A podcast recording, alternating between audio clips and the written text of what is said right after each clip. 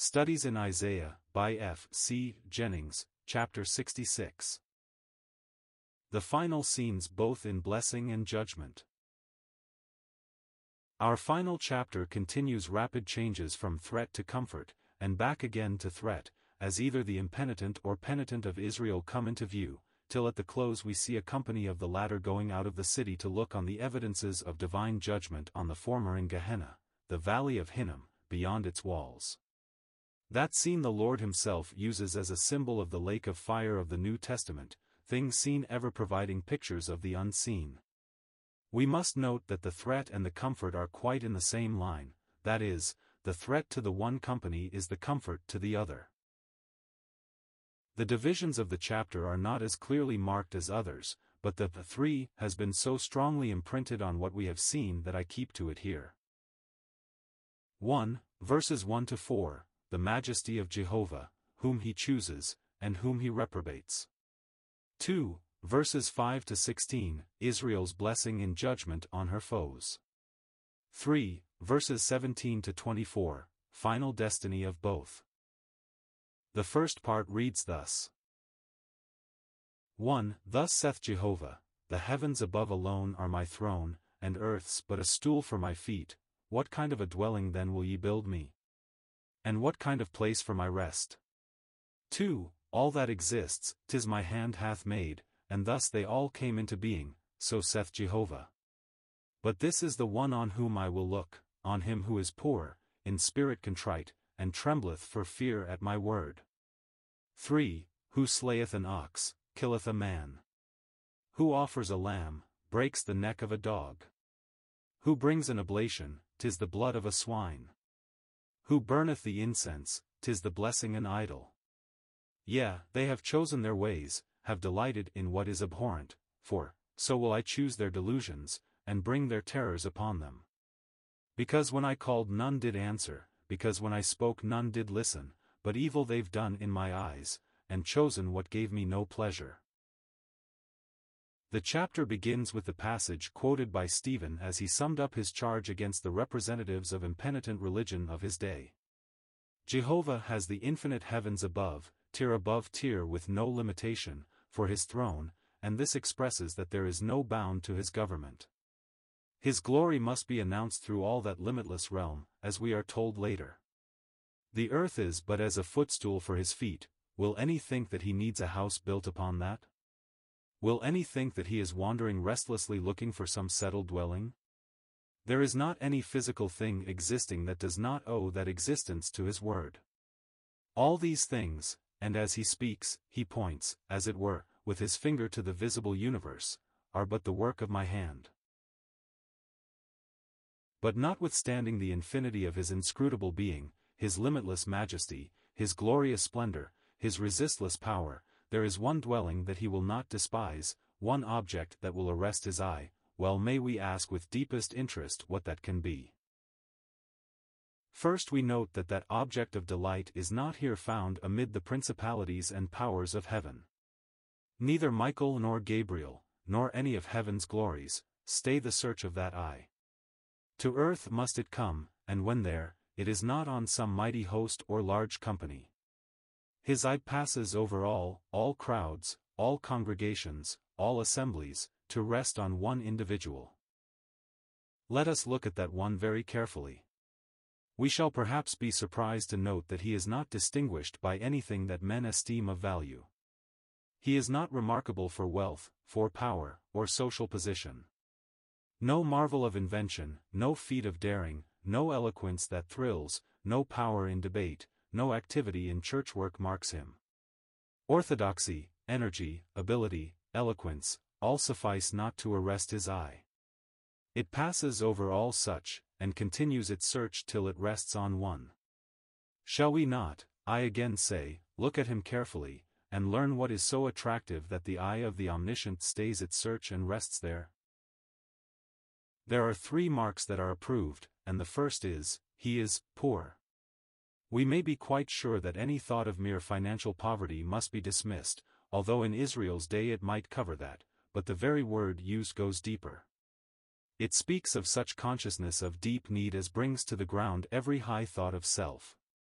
It goes far beyond mere lip confession, which may be the language that utter indifference may use. No, it is the one who is, actually is, poor, and is afflicted by the sense of that poverty, for the word here used for poor carries in it the closely related thoughts of affliction. That man who stood in the temple with bowed head, and eyes cast down, saying simply, God be merciful to me the sinner, was poor indeed, and God looked upon him.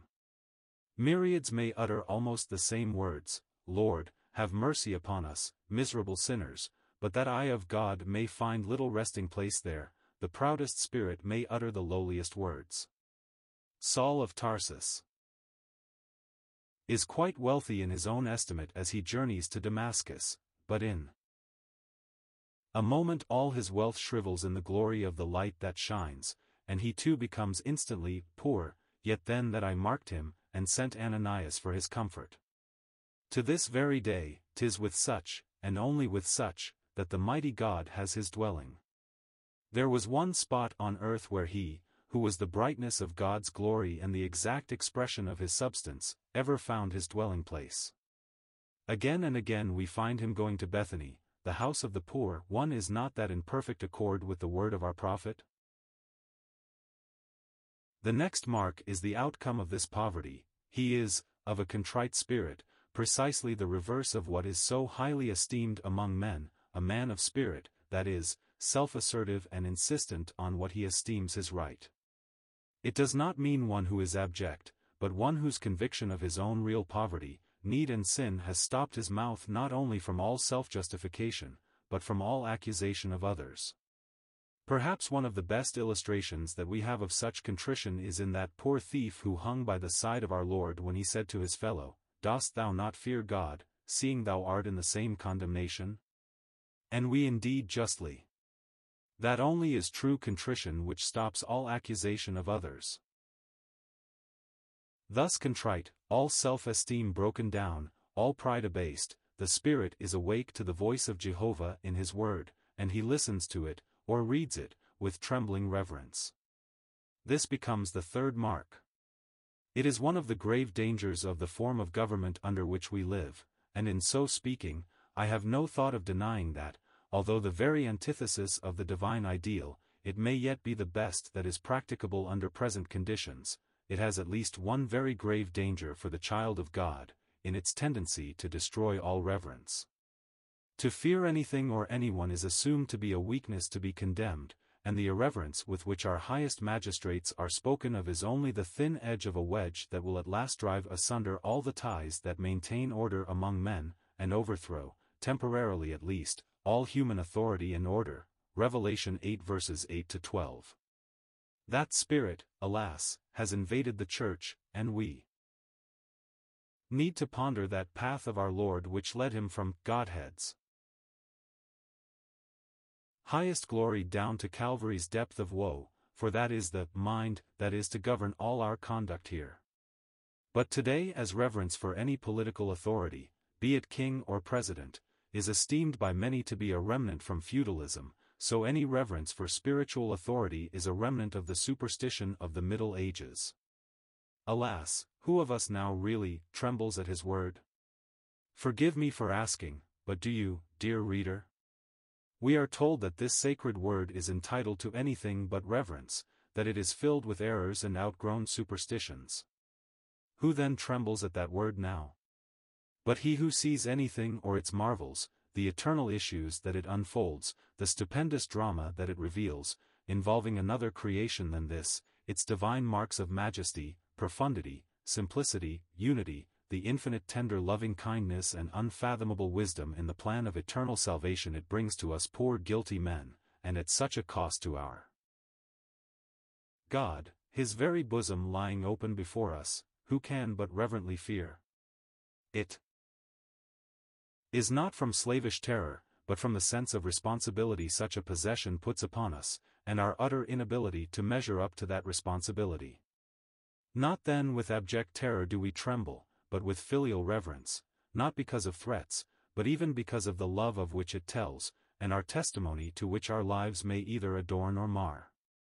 Not as Moses quaked before the mount, with its fire, tempest and gloom, but as Paul at Corinth, 1 Corinthians 2 verse 3, lest he should not speak as he ought to speak.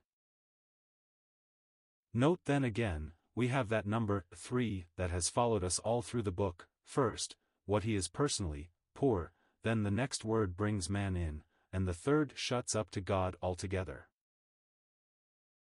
In strong contrast with this appreciative look, we have next the most startling expressions of disgust that Jehovah directs, not against murder or adultery, but against what people naturally look upon as being irreproachable.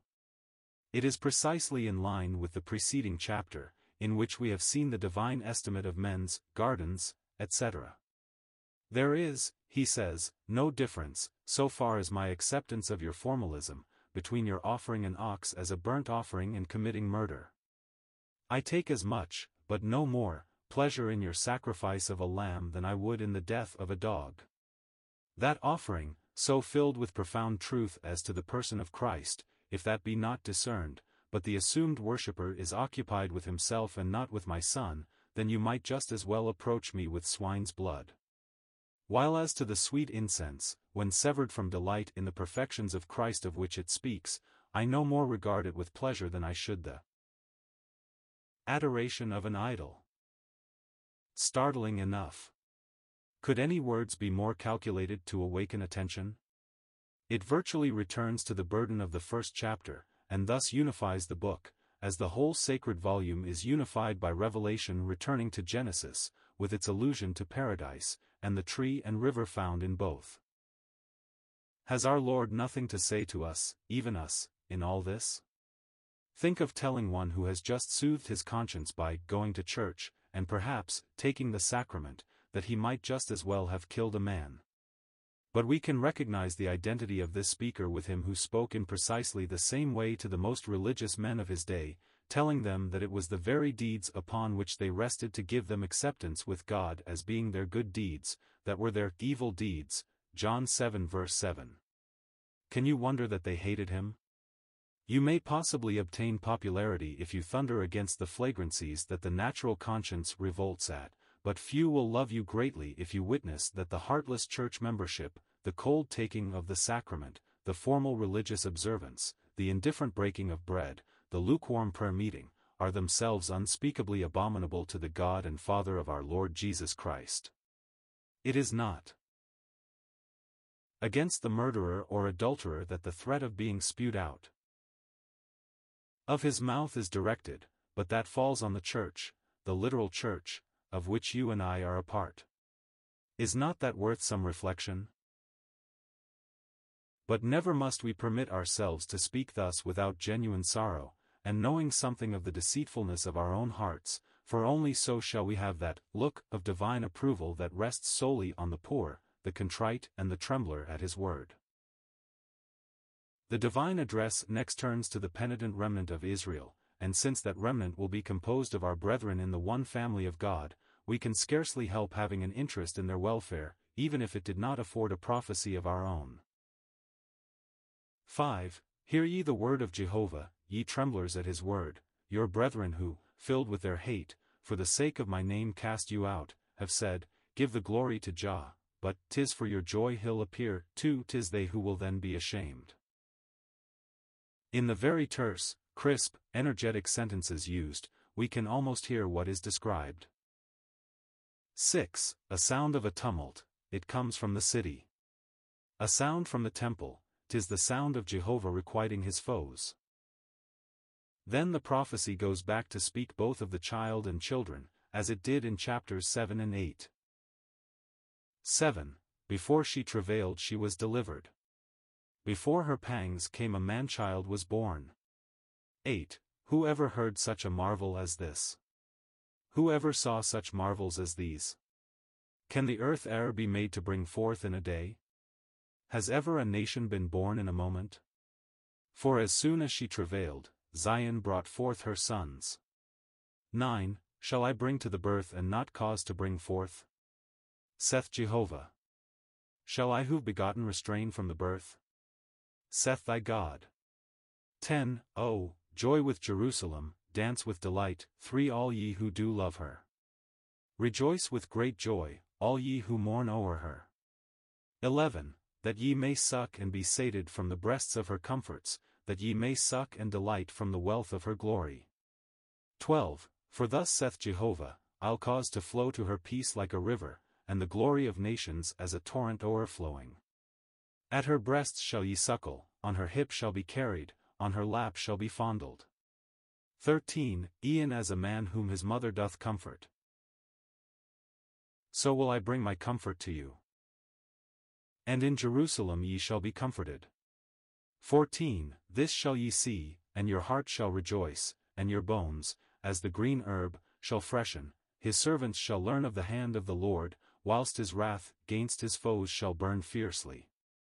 15. For, behold, see Jehovah. In fire doth he come. His chariots are as a whirlwind, to breathe forth his anger in burning, his rebukes in the flamings of fire. 16. For in flamings of fire doth Jehovah rebuke, by the sword doth he judge all the peoples, and the slain of Jehovah are many.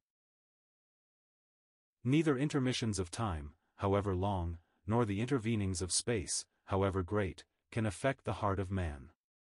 As it was in the day of Cain, as it was in the day of Isaiah, so is it to this day. All forms of persecution are ever done under the cloak of the most pious expressions. Let the Lord be glorified, cry the religious persecutors in our chapter, even as they cast out their brethren. Give God the praise, is the echo of this as the most religious men of their day cast out the poor object of his love and grace in John 9 verse 24.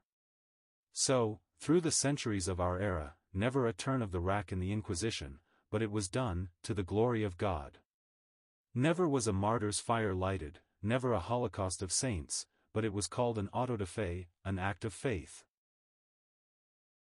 Was truer word ever spoken than, the time cometh that whosoever killeth you will think that he doeth God service, John 16 verse 2.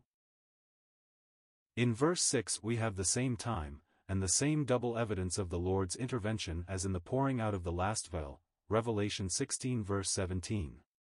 There, a great voice comes out of the temple from the throne, announcing that the trial of man, both in the spiritual and political spheres, has come to its end, in his rejection as a complete failure. If we attempted to see the order of events at that critical hour, putting the various scriptures together, we might say that first the Lord's feet stand upon the Mount of Olives, and that results in the complete scattering of all the military forces that, under beast and false prophet, have been besieging and at last have captured Jerusalem that has been held by Israel's pious remnant. Then, after pursuing to Bozrah, chapter 63, the Lord returns, and again as in the day of the small cords, cleanses the temple and the whole city, which is here noted by the tumult that comes from them, for it is the Lord rendering recompenses to Israel's enemies whom he counts his own. That brings us to one of those beauties of Scripture that itself compels conviction of its divine authorship. Let us note the strange difference between verses 7 and 8. In the former it is before Zion travailed she brought forth a man-child, while in the latter it is, as soon as Zion travailed she brought forth her children, those children, then, are the fruit of suffering. It is quite true that the system of prophetic interpretation so long adopted by Christian expositors has compelled them to see no distinction in these two verses, the man-child is the nation born at once, and then that nation has to become the Christian church. But this is surely indefensible, both because it evacuates the plain word as it is written, in both members, and also because Israel is never called the man-child, that is a term applied to Christ when thus used, as in Revelation 12 verse 5, where the word is, a son, a male. Consider how entirely it is in accord with what occurred seven centuries later. All was at peace when the shepherds listened to the chant of that angel choir on Bethlehem's hill. No travail pangs disturbed the nation then, and so, before she travailed, Israel, of whom as concerning the flesh Christ came, Romans 9 verse 5, has brought forth the man-child, and there he lies in the manger at Bethlehem. Many a long year must pass before the next verse, quite contiguous though it be on the sacred page, is fulfilled, and then Zion must go into those travail pangs of which the Lord spoke as her sorrows, Matthew 24 verse 8, the very word for the pangs of childbirth. But, as soon as she does, at once, lo, there are her children, in that true God-fearing remnant that are then evidenced, produced a sight, by their refusal to worship the beast or receive the mark of his number in hand or head. Looking forward to that day, hitherto there has been no discrimination among the Jews who have returned to Palestine, between the many and the few, all have gone to the renewed morning and evening sacrifice as one company. Zion's true children are not distinguished. But now that sacrifice has been stopped suddenly in the midst of that last week of seven years, and in its place, the abomination that mocketh desolate has been set up. It is that which exposes the false and manifests the true, and lo, there in that anguish of birth pangs, are Zion's children in those refusing to worship. That test reveals the children at once. The siege of Jerusalem, and its capture by the Romans under Titus, will not lend itself as a final fulfillment of this prophecy, although it has been almost a universal interpretation of it. For it is written, Immediately after the tribulation of those days shall the sun be darkened, and the moon shall not give her light, and the stars shall fall from heaven, and the powers of heaven shall be shaken, and then shall appear the sign of the Son of Man in heaven, and then shall all the tribes of the earth mourn, and they shall see the Son of Man coming in the clouds of heaven with power and great glory. Matthew 24 verses 29 and 30. Did anything of that kind take place immediately after the capture of Jerusalem? The tribulation of those days still lies as much in the future as does the coming of the Son of Man. As the tribulation that begins and centers at Jerusalem spreads over the whole earth and becomes that hour of trial, from which the true church of God will be kept, Revelation 3 verse 16, so does the joy that follows that time of unparalleled distress. No longer does the exclusive spirit of the Pharisee govern that exclusive people, but they long for every nation and tongue to share their exultant joy. If Jerusalem is nourished by the Gentiles, she, in her turn, nourishes them. If she is enriched by their temporal wealth, they are overpaid by the spiritual joys that she has to give, for her Messiah, our Lord Christ, is in, and with her. No doubt the address in verses 10 to 16 is primarily to that pious people, the Jewish remnant, but it is not to be strictly confined to them, for all who love her, and all who have mourned over her sorrows, are invited to join the festal singing. Peace unhindered, like an unchecked stream, flows through that beloved city, and every expression of nursing care is used to show her people's nourishment, security and rest in her. But that must not be taken as if, in every sense, her people were but unreasoning or thoughtless infants, for in the next verse, 13, we have a different figure. Here is a full-grown man whom we see being comforted. That is much more affecting. Who is greatly distressed at an infant's cry? It is its only power of speech. It has no language but a cry.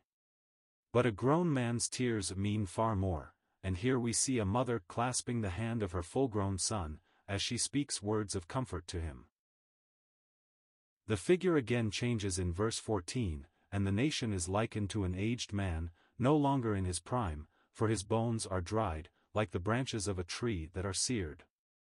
A new life is made to surge through those branches, and so the bones of the nation shall again become life-filled and vigorous. Pictures from infancy to age are thus brought together to tell of Jehovah's relation and love to Israel.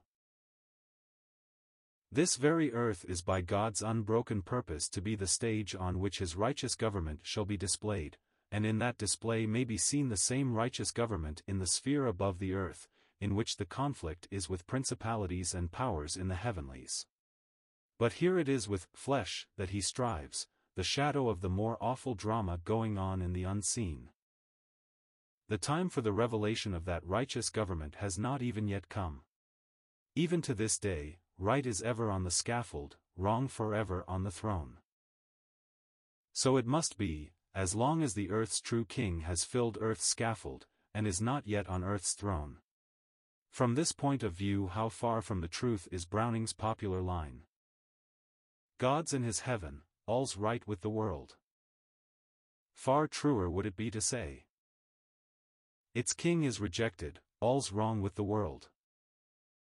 The injustice and reversal of right that have perplexed the excellent of the earth all through its sad history, still goes on, and God intervenes not. It is the mystery of God, which shall only have its full and satisfactory solution at the sounding of that seventh trumpet that introduces this earth's true king to his rightful throne. We now come to the last division of the last chapter of our prophet, and ever filled with solemnity is the last, for although it is only the earth that is directly in view here, yet as already said, the events that take place upon it afford pictures of eternity. We are standing as it were upon the shores of the boundless sea of eternity, a solemn place. Perhaps the most striking feature in that final judgment is in the objects against whom it is directed. We all approve of penalties against the breakers of the moral law, or on everything that militates against the security, comfort, and well-being of society, but that the wrath of God should be directed against what seems to us in itself admirable, the very religion that commends itself to us because of its respectability and careful moderation, that tends to arouse resentment.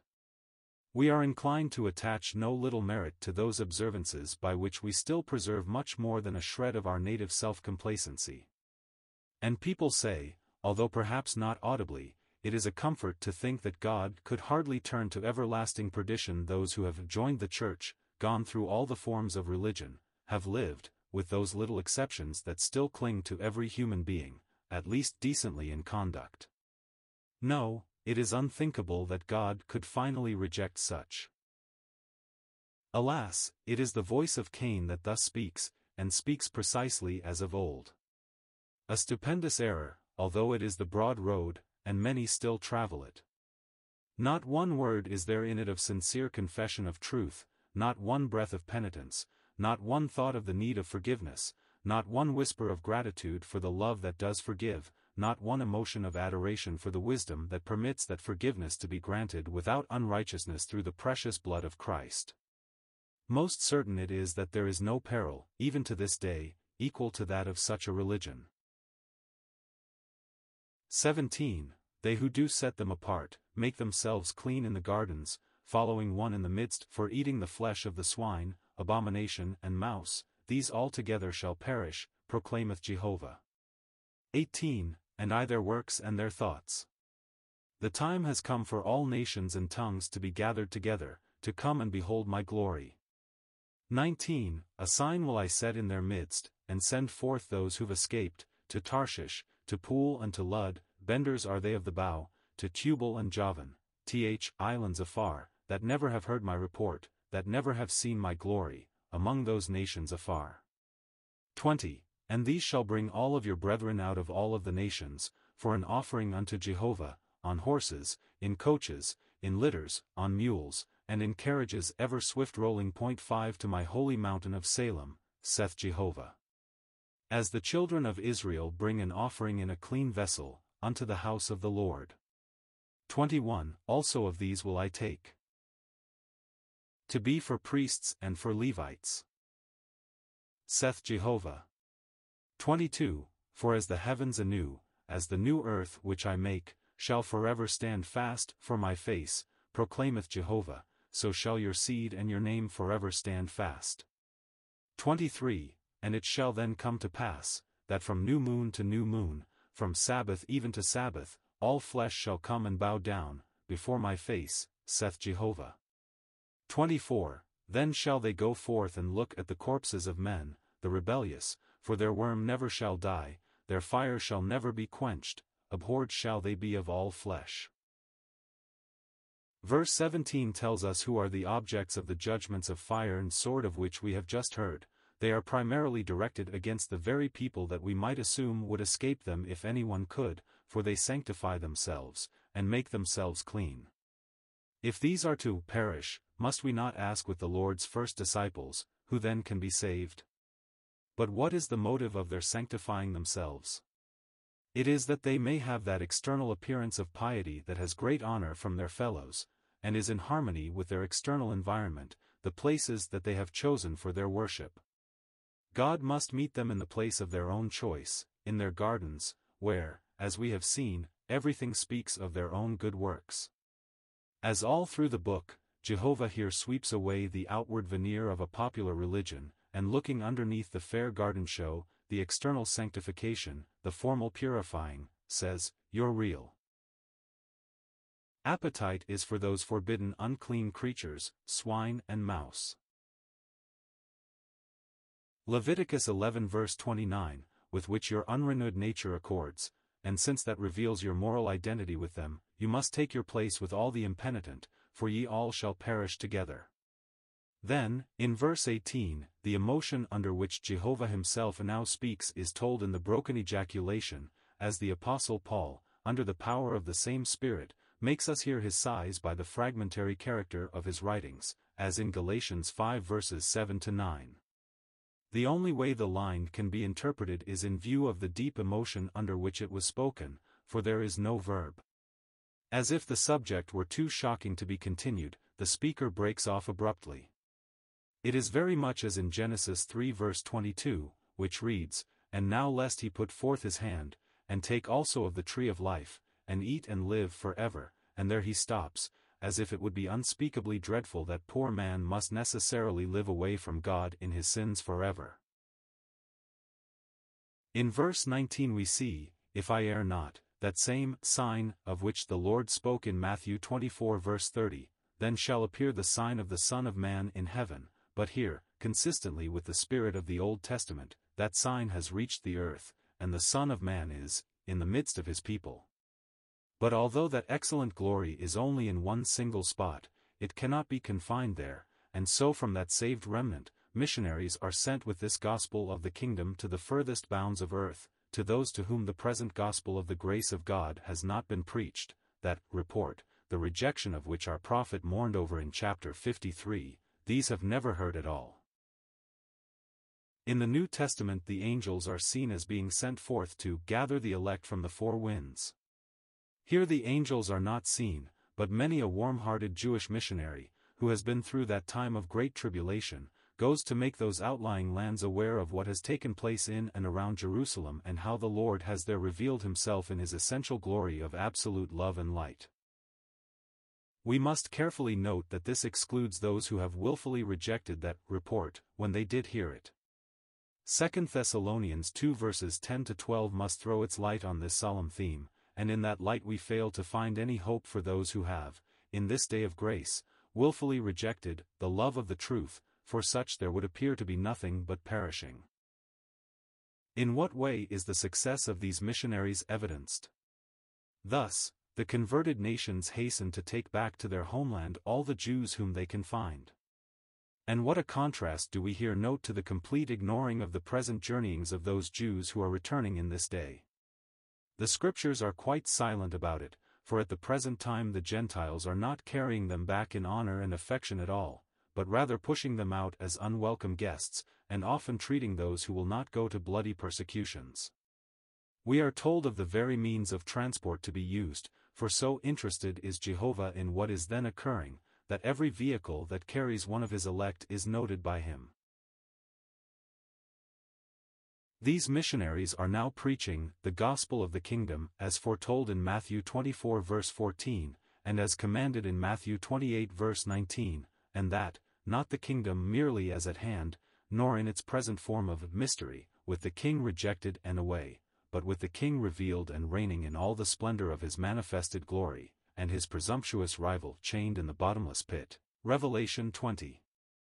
We can almost hear that saved remnant singing those psalms that have been composed especially for that very time, as for example, Oh sing to Jehovah, sing a new song. Sing to Jehovah. Sing all the earth. Sing to Jehovah, bless ever his name, shew forth his salvation day after day, his glory declare among all the Gentiles, his wonders among all the peoples. Psalm 96 verses 1 to 3. This then shall be the joyous call of Israel to the Gentiles, and, in response, the Gentiles bring the scattered Israel to Jehovah, as the priests of the sanctuary bring a gift offering, 6 and Jehovah accepts those Gentiles in that way. He even takes some of them for priests and Levites, so that in that millennial day, even in the very temple in Jerusalem, will be found Gentiles serving as priests. That certainly forbids any continuance of the enmity between Jew and Gentile, since they are together in that holy service, verse 21. To restored Israel, eternal conditions are introduced at the very beginning of the reign of her Messiah, and yet, as with all prophetic scripture, this promise must find its place and be in harmony with all others. There shall be in one spot a new earth, and above it a new heaven, but that condition will only widen out to embrace the whole earth and the whole heaven at the end of the reign of a thousand years, after the devil has been loosed from his prison for a little season, and finds the smoldering hostility of many an unregenerate heart only waiting for his incitement to burst out into that last flame of rebellion that is finally met by fire from heaven, Revelation 20 verse 9. Then comes the final judgment of the great white throne. The old earth and its attendant heaven flee away, and no place is found for them, the second death, the lake of fire, receives those impenitent and proud, appointed alone by their own rejection of grace to that everlasting doom, and then, and not till then, do we hear the grand words, Behold, I make all things new. It would follow that this new creation is no more universal throughout the millennial reign, than all things, are literally new even now for those who are in Christ. In the land of Israel, and in the heavens that canopy it, all is literally new and eternal, nor shall there ever be change there. Thus these prophetic scriptures are seen to be in perfect harmony. It is a beautiful and restful theme, even to us who are not the literal Israel, and we linger over its messages. For that people, have, as we again must say, ever afforded types for the heavenly or spiritual. Their Egypt is our state of nature, away from God and slaves to sin. Their Red Sea and the wild east wind and the dark night, are our Calvary and the storm that bowed that blessed head. Their wilderness journey finds its clear counterpart in our spiritual journey to our home above, which was their land. But do the types end there? Israel, in her conflicts, failures, and periodic but short-lived revivals under the judges, still affords just as clear types as those referred to. Then where shall that service that Israel renders to the heavenly people come to its end? Each age or dispensation is a prophecy of the one that succeeds it. Before our chapter closes we have in the last two verses an earthly scene that our Lord himself specifically uses as a picture of an eternal one, the literal fire and worm of the one telling of spiritual counterparts in eternity. Then we ask, why should not the service of Israel be also a type of the service of the heavenly redeemed for eternity? Then, as the eternal doom of the impenitent is told in the literal fire and worm of lost Israel, so the ministry of the saved is prophetically told in the ministry of saved Israel. The earthly people are sent to outlying lands to whom the report had not come, to proclaim the glory of which they had not heard. That would then be a type of the ministry of us, his servants, who shall even in eternity serve him, Revelation 22 verse 3, by proclaiming his glory, in the atoning work that he has accomplished. But where could that be, save to those star worlds that have, as far as we know, no limitation in number, and each one having its spirit ruler, the literal material host of heaven thus having its counterpart in the heavenly host of spirit principalities and powers, both being termed in Scripture the host of heaven, and in their infinity providing a field for unending ministry. This is but a deduction, but it is a deduction based, and, it seems to me, firmly based on the scriptures, for once admit that Israel's history is recorded, whether historically of events past, or prophetically of events future, to be types for us on whom the ends of the ages are come, 1 Corinthians 10, and the suggestion becomes almost, if not altogether, divine certainty. How different the stirring picture this gives of eternal occupation, from the imaginations that endeavor to fill eternity with nothing at all but singing. At thy right hand are pleasures for evermore. Note the plural, for there is not one kind of pleasure only, but such changes of unselfish occupations that forbid our thinking of heaven as a scene of unvarying repetition, precisely as made Solomon utter his groan of vanity of vanities, as he saw generations and constellations, winds and waters, all going in endless unvarying circles, is that to be our heaven? Are we, as ages pass, at Last even there to cry, vanity of vanities? No. A thousand times, no. Solomon found no new thing under the sun, we are to find all things new, and forever and constantly new, above the sun. New scintillations of divine beauty, new visions of divine love in Jesus our Savior, new worlds to which to announce that glory. The active service of Israel on the earth is but a picture of similar, although far more widespread, active service of God's redeemed in the heavenlies, and we are plainly told of the one that we may, by an inevitable deduction, know of the other. Surely every little ray of light on our eternal home and its occupations is to be welcomed with thanksgiving. So our book closes, as does the whole volume of Revelation, with another scene. Zion is the joy of the whole earth, thither all the nations go to worship, month by month and week by week, for moons are still there to wax and wane, and Sabbaths are again to be kept. It is the marriage time of Israel, and the waterpots of Cana, those Jewish ordinances that have been so empty of life because empty of Christ, now yield wine of the very best, for Christ is seen in everything. The memories that the new moon brings, awaken worship, not from Israel only, but from all mankind, for Israel's new moon has been as life from the dead for the whole world, Romans 11 verse 5. The Sabbath is a delight, for it is full of memories of that one on whom all now truly rests, and in whom everything is very good. But there is another side to the picture. Greatly do they err who conceive that either Israel in the millennium or the universe in eternity will show one side of God's nature only. He is not only love but light, and not only his goodness, but his severity, solemn truth, will be expressed forever. Romans 11 verse 22. Thus none can live in vain. All are made to serve. We may see the visitors to the splendid city, Jerusalem, walking out of it to the valley of Hinnom, and as they look on the scene there is no sympathy for those whose corpses are in that awful pyre. All flesh is then and there in full accord with that divine penalty, as it shall be in a wider sphere in the day of Revelation 20. Not a whisper shall be raised in all the universe challenging the perfect justice of God. All have at last reached their own place, and even those who have maintained final impenitence, will at least be more in harmony with their environment than they would in the pure light of God's glory in heaven. The whole universe shall proclaim his glories, love and light. Nor can I close without one word of thanksgiving to God for permitting a continuance of life sufficient to complete the task. I trust that it will not be without some blessing to its readers, as it certainly has not to the writer.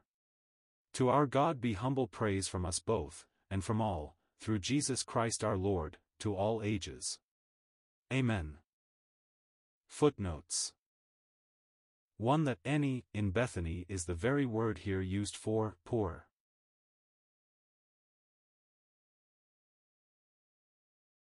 2. Notwithstanding the many excellent authorities who render the Hebrew of this line, let Jehovah be glorified that we may see your joy, which is assumed to be ironical, I find it impossible to abandon the far simpler construction above, as more harmonious with the context, and indeed with Scripture at large, nor does it lack the support of many Hebraists, as Lowth, Kelly, the Authorized Version, etc. 3. This is strictly the sense of the word, its first meaning is, to go in a circle, then, to leap for joy for a most obscure line. The translation above is fairly literal, and probably refers to one who leads the people in religious worship. 5. Swift beasts, in authorized version, or dromedaries, but being used nowhere else, the word is uncertain. It is from a root meaning, to go round in a circle, and has been assumed to refer to the rolling motion of a dromedary, but I am inclined to believe that it is one of those prophetic words, that, without definitely specifying modern inventions, leave room for, and apply to them when invented. Thus in this word, railway trains, automobiles, and even airplanes might be covered by the Hebrew karkaroth, which Richardson renders, machines turning round with the swiftness of the clouds. That was written long before airplanes, those successful racers with the swiftest clouds, were thought of. The word karkaroth permits this inclusion. 6. There are some who teach that a dispensation shall intervene between the reign of the Lord that we term the millennium and eternity. They think that the imperfect conditions that are evidenced during that thousand years, and so sadly and clearly are expressed at its end, Revelation 20, are quite inconsistent with such scriptures as Ephesians 1 verse 10 and Philippians 2 verses 10 and 11. I have not been able, with my present light, to share this conviction. There is so evidently a divinely intended correspondence between the experiences of man and those of his earth, that it would seem as if such a dispensation thus introduced would need a corresponding condition between our present state of regeneration, imperfect enough, alas, as we know IIT to be, and that eternal condition of perfection into which Scripture assures us that we shall be introduced at once at the coming of the Lord. The personal history of every redeemed child of man may be told in the three conditions chaotic disorder, regeneration, and being made perfect. So with the earth, it is now in the first, chaotic enough, with Israel, all righteous, it will be regenerated, and then follows the perfection of eternity, with no intermission.